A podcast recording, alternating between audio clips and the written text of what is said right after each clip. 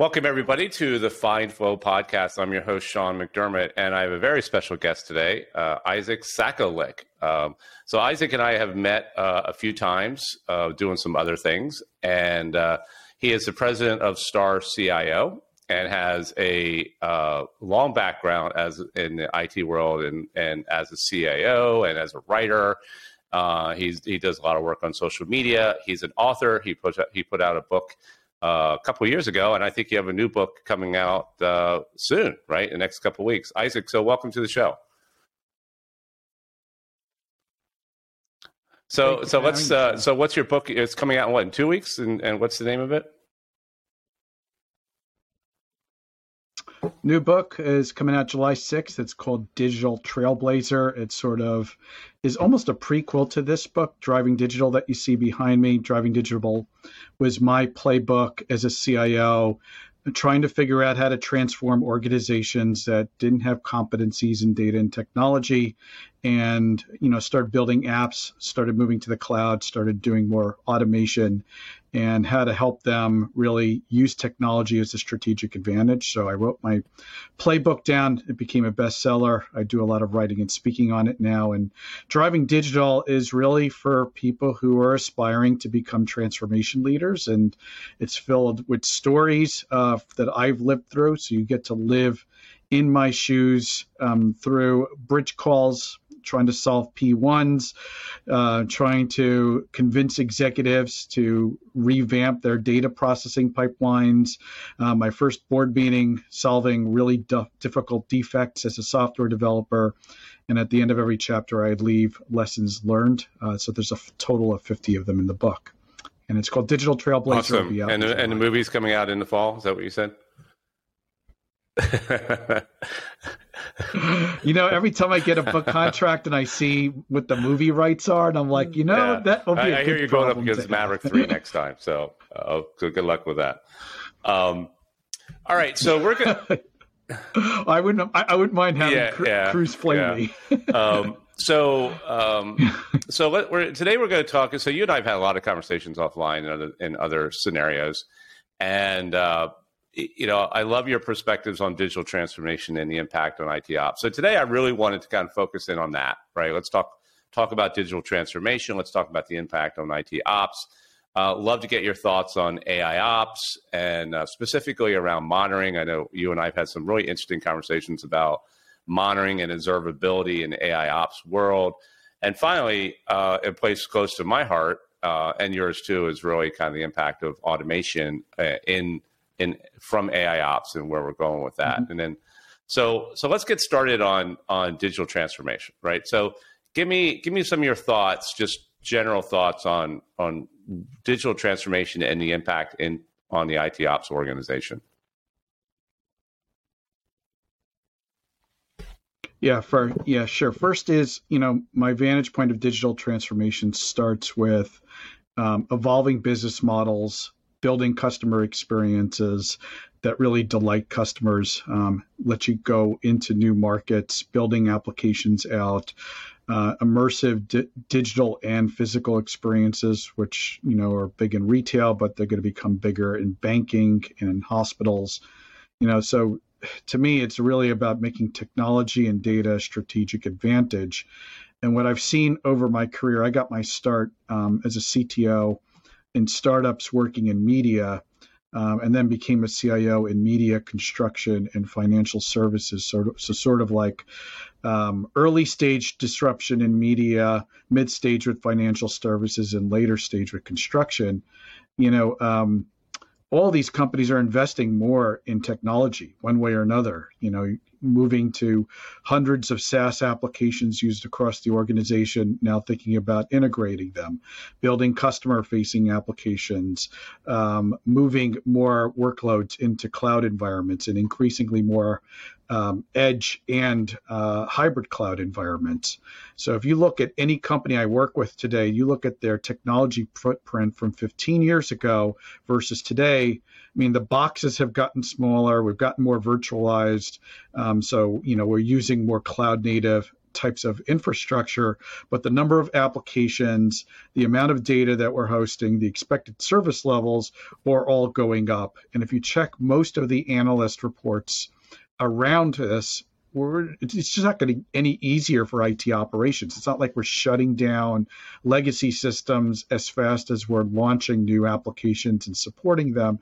And so that's the paradox many IT operations are fitting is like how do we continue to innovate, continue to evolve technology, knowing that we cannot shut down our legacy systems fast enough.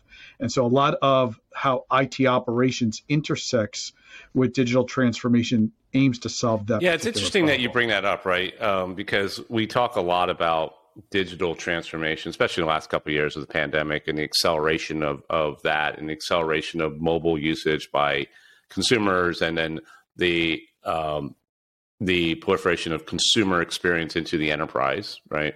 Um, people demanding more as customer as employees for what they what they use every day outside.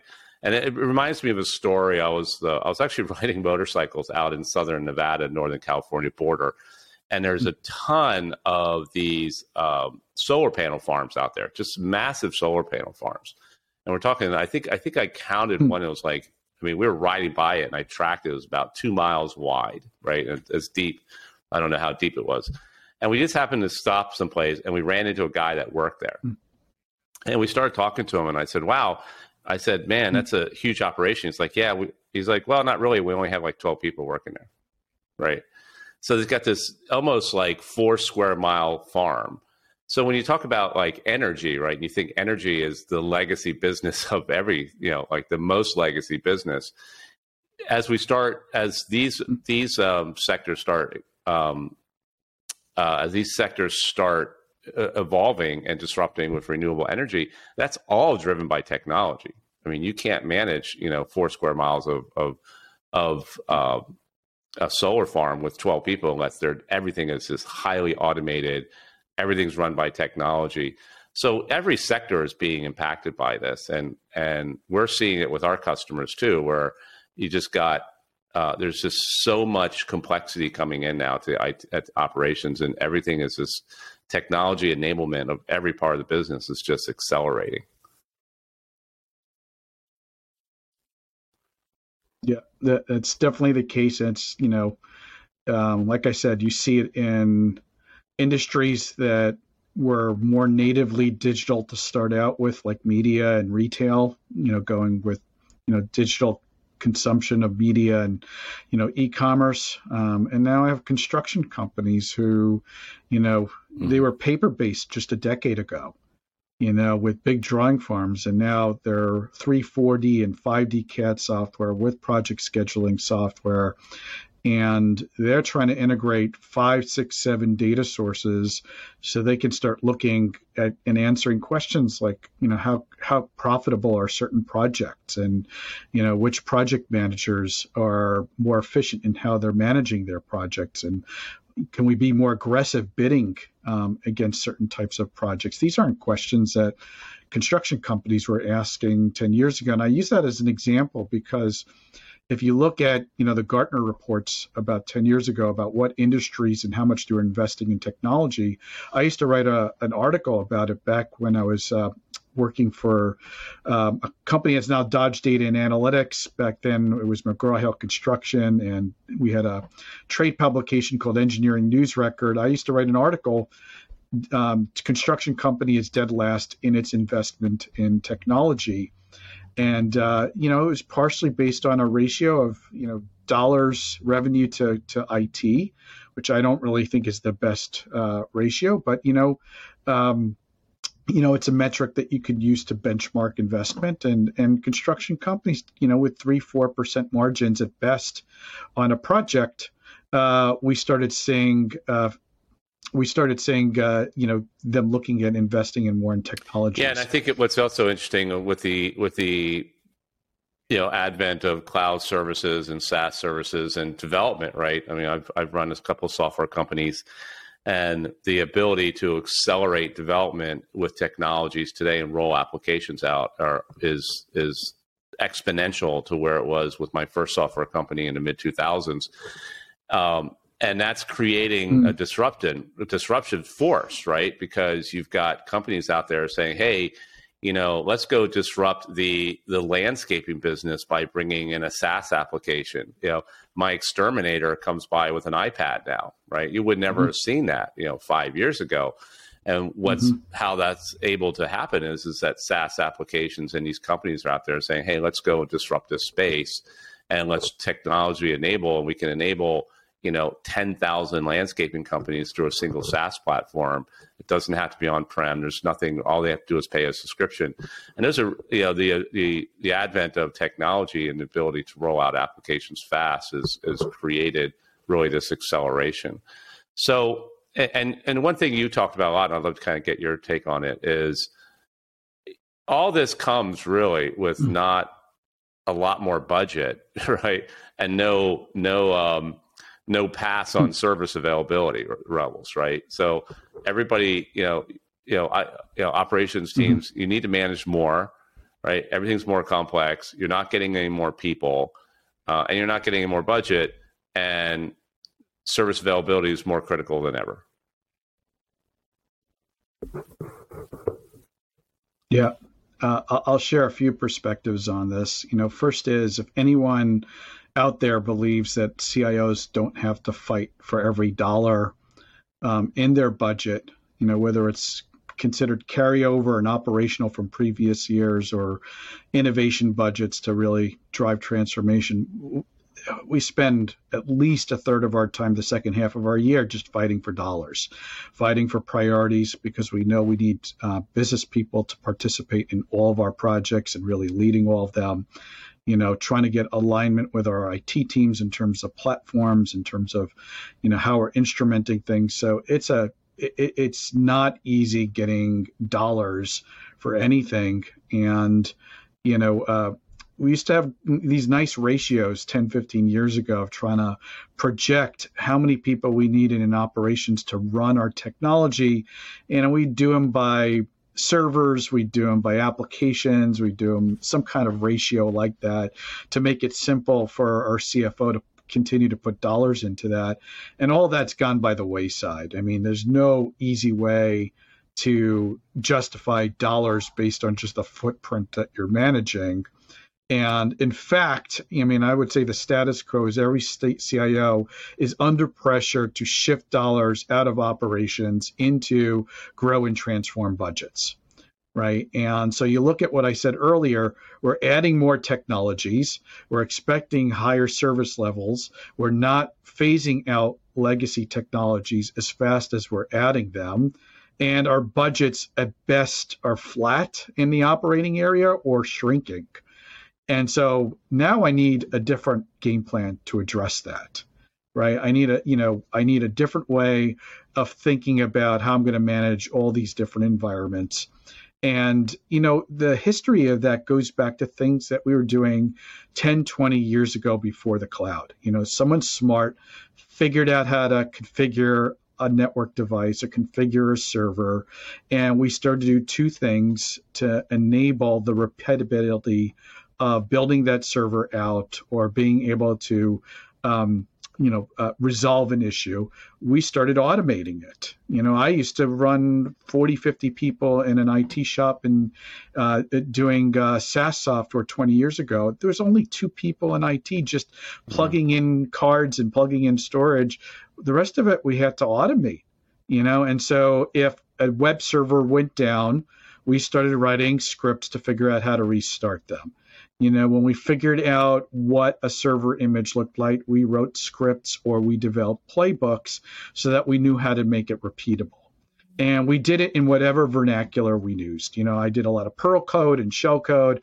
I know a, a lot of Windows developers did that in PowerScript, you know, and then I remember seeing the very first time somebody said, Hey, we can take your make file or your Ant script and automate the entire process around it, not just the build, but it, and uh, automate the entire pipeline. We can show you what builds are on what environments. We can say, you know, here's the build. We can push it out to multiple environments. And I'm like, holy cow. Mm. I wish I had invented that because I'd been doing that my whole life. Um, and here was this nice piece of software that does that. Now, of course, that's part of the, the DevOps food chain of uh, CI CD. And there's all kinds of families of automation that's out there. But uh, we have to be pretty aggressive in IT to be able to go there, right? It takes expertise to know how to script. It takes knowledge of what platforms to use, what to automate in. And, uh, you know, Sean, robustness doesn't come for free. It, it's actually not that easy to write a set of orchestrated processes and steps that say, you know, let's go set up a, a, web server, configure a database, push this code over here, you know, copy this database over here, bring everything up, and now run a smoke test of a 50 tests to make sure everything is working. Any one of those steps can fail. And then what? Mm-hmm. I'm back calling up people on the, on the, phone to get them to resolve that. So robustness is just not easy. Um, and so we in operations, we got to work twice as hard. Number one, to figure out what the steps are. Number two, to automate them. Three, make them robust, and then run them and maintain them in production. And that's how you get to the point where you're really running things as efficiently as you need to handle the increased load and demand. Uh, yeah, so that brings levels. us to our kind of a second topic I wanted to really kind of hit with you on, and that is AI ops, right? AI ops is a kind right. of a game changer in this space. So, um, what have you been talking to some of your your clients and and CIOs about regarding AI ops?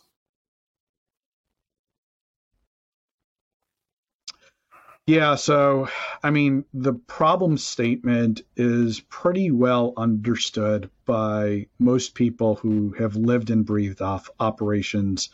And there's really two sides of the AI ops equation. You know, one is, you know, every time we realize that the business is discovering an incident, an issue, we're putting out a new set of technology to monitor it we're educating our developers how to improve the observability of our applications. And, you know, we had systems monitors, we had network monitors, we had application monitors, we have uh, data pipeline monitors, and then all of a sudden we have monitors that are checking for everything.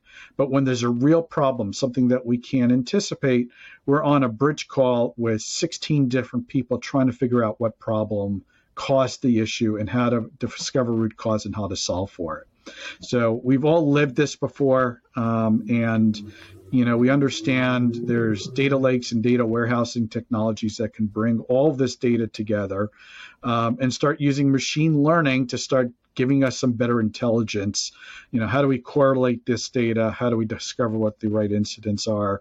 And that's a very big part of the AI ops story right? Being able to bring all this data in in one environment and then being able to automatically tell us what the likely causes are, um, proactively re- recommend solutions around it, and actually remediate issues a lot faster than we've ever done before. The other side of it is connecting that intelligence into our automation right? And so it's one thing to have data, it's another thing to have insights. You know, I still don't want to have five people in a room looking at all these panes of glass and figuring out what to do next. I want to connect this into my automations and say, let's, you know, under these circumstances where I have high likelihood that this is a web server that needs restarting, go kick off this script and run these, this restart. Um, if my outage is lasting more than three minutes, automate a communication in Slack or Teams to my business users that uh, we've had an outage that's now been resolved. If an outage is taking more than 10 minutes, maybe then inform the DevOps team, tell them to break their sprint. We need them involved looking at an issue. So that kind of entire orchestration process is essentially what AI Ops is. And when you unpack it, they're really things that we've been doing our entire careers. It's just now that there are platforms, there's cloud, there's expertise in being able to do this. yeah, I, I, think you know going back to the monitoring piece, right? One of the with with our customers that we talk to and we work with. Um, mm. It really comes down to, and I've talked about this a million times, uh, that the primary use case right now, um, and I say primary because I see, you know, what I keep telling everybody is AI ops is a strategy, right? It's not a platform. But the primary use cases we're seeing right now is in that observability mm. space, and how do we how do we bring all this data together because we're getting tremendous amounts of data. I mean, I've got customers who are collecting a terabyte of data on Splunk alone, right? I mean, how, how are you supposed to do anything with that, right? So we, you know, we need to be able to process this data and bring all these different data sources together so we can understand exactly what's happening. And that's kind of the the, the machine learning of, of, of observability and and uh, you know, but ultimately, you know, there's there's also simplicity, right? And I'm a big believer in in trying to make things as simple as possible. And when you have, you know, customer like some of our customers who have 35 monitoring tools, you know, kind of what you talked about, right? I mean, we almost have monitoring tools and monitoring tools. Remember moms, right? Manager managers. Um, and um, you know, I, you know, the, yeah. by the way, that was a real term back in the day. The um, you know this. this uh, I know I'm just trying to tell our audience, who probably aren't as old as us, um, that you know the you know trying to drive simplicity, right? Whether it's consolidation of tools, consolidation or reduction of tools based on bringing in more next gen technology uh, and retiring legacy, as you said, or consolidation to platforms that um, can provide that integration of multiple types of domains of products together into a single platform.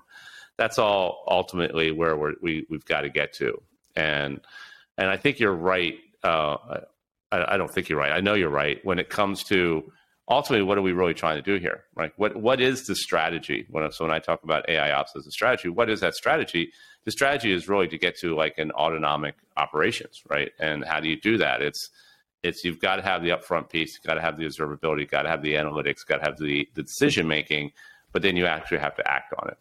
And you're right. The the the understanding of of the process by which you make a decision to you know to do something and is that decision uh, a kind of discrete discrete action like let's throttle a server right or throttle a, a, a, a workload uh, or mm-hmm. is it you know let's look at the CMDB. Let's grab information from the CMDB. Let's understand the service. How does the service map? How does the service map to particular elements of the infrastructure, whether it's in cloud or on prem.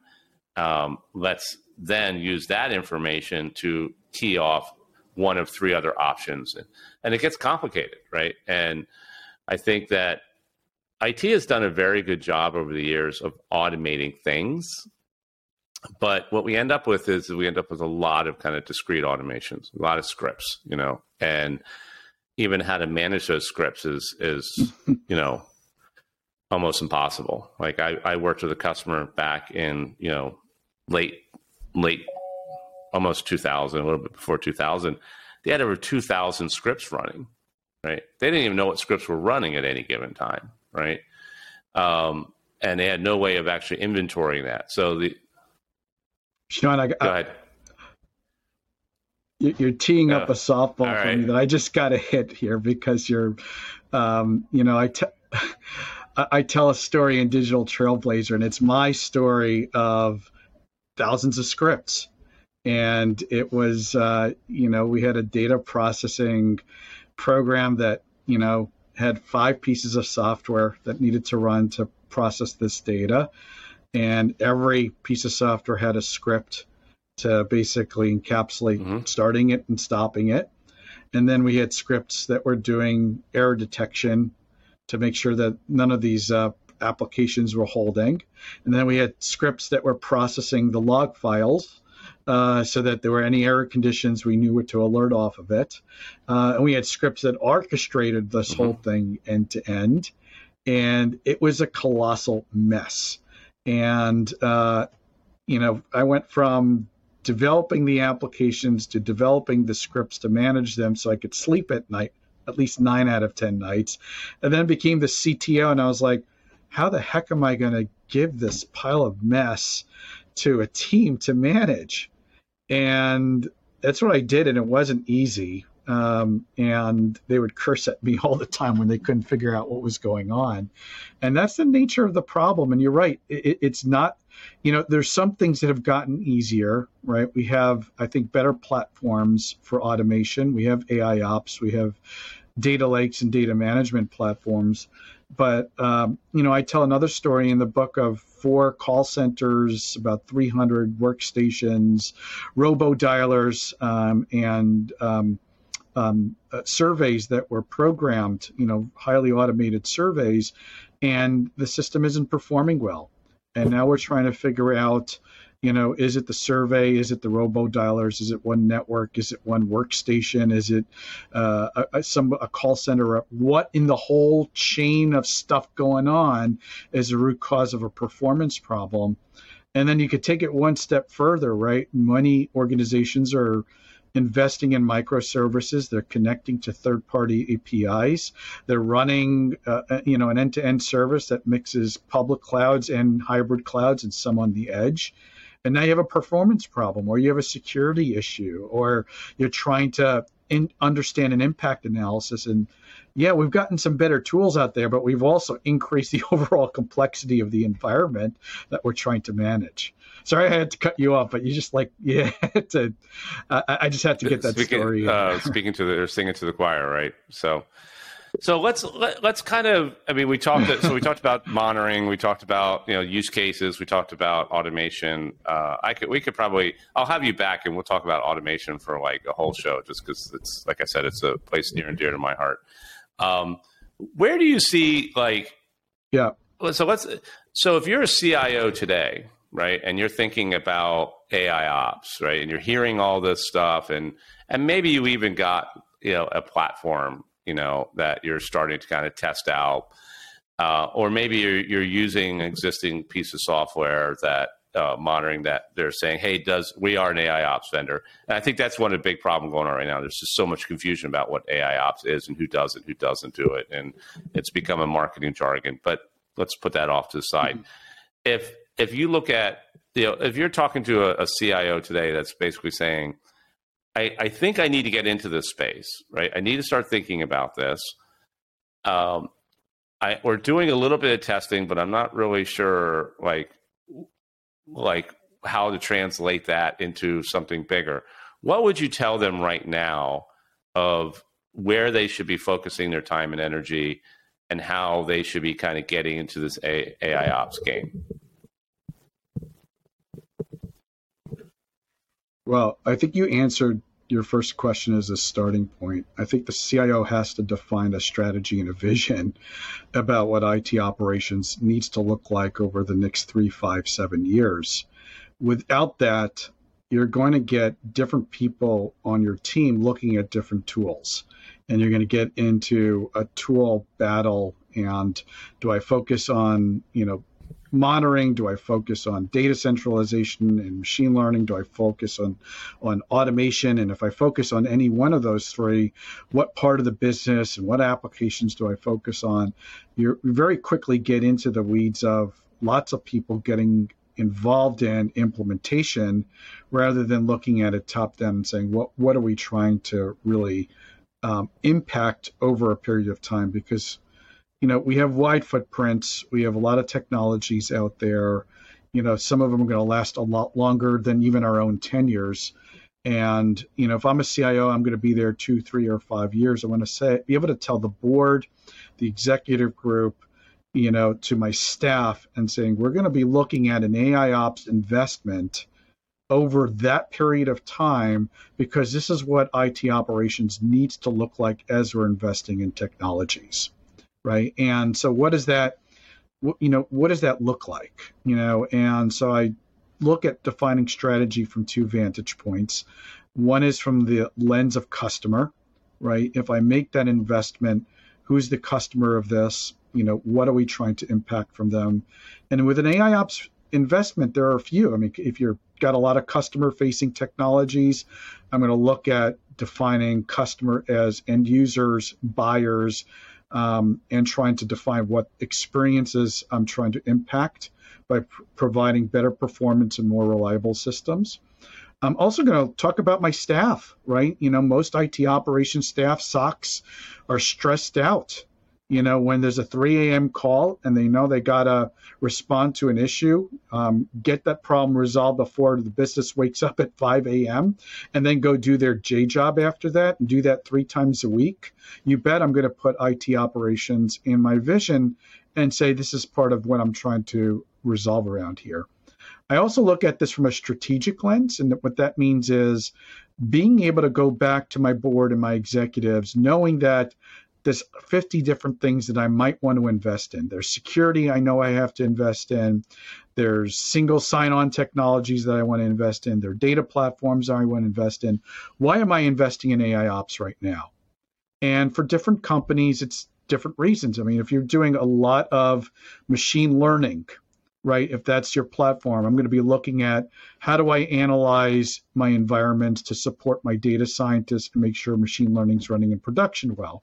If I'm doing a lot of app development with microservices, I'm going to say, look, if I don't develop an AI ops strategy around my microservices, I'm going to have hundreds of microservices and no way of monitoring them and knowing what's broken. So I'm going to align this and say, here's why I need to do this now. And then I'm going to do the third thing. This is probably the hardest thing for the CIO to do, which is come up with a set of principles that help the team prioritize. What areas of the business are we going to focus on in year one around an AI ops initiative? And, you know, again, I like looking at that customer lens and that strategic lens and saying, here are the places I can have the most impact around what I'm doing. And at the same time, um, be feasible, right? Start with something that we know we can go do.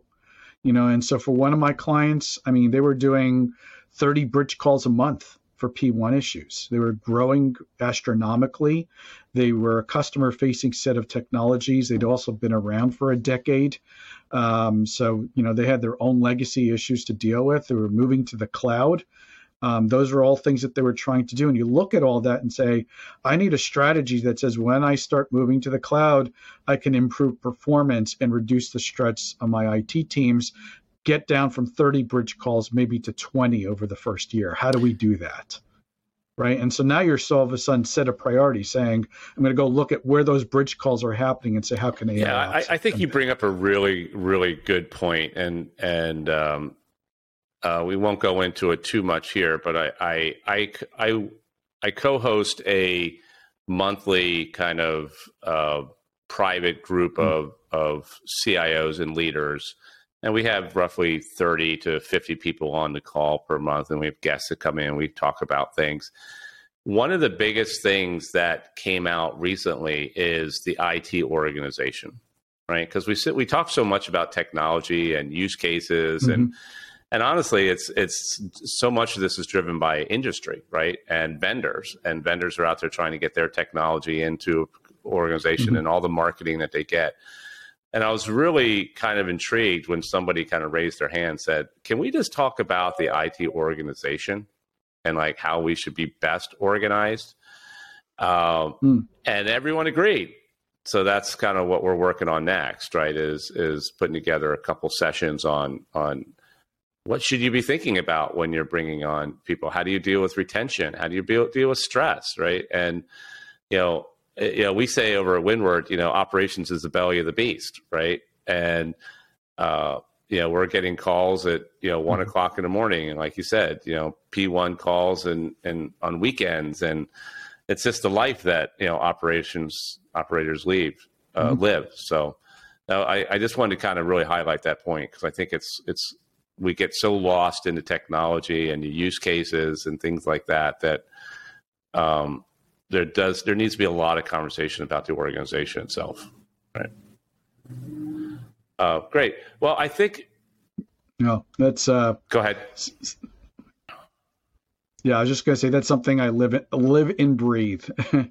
um, you know, the technology it needs to be simplified to your words, and then you go back to the org and say, well, given the technologies we have, ones that we are likely to invest in in the next couple of years, you know, how do we drive drive the most impact, and how do we prioritize so we dele- deliver meaningful impact without you know killing and stressing ourselves Yeah, out. excellent.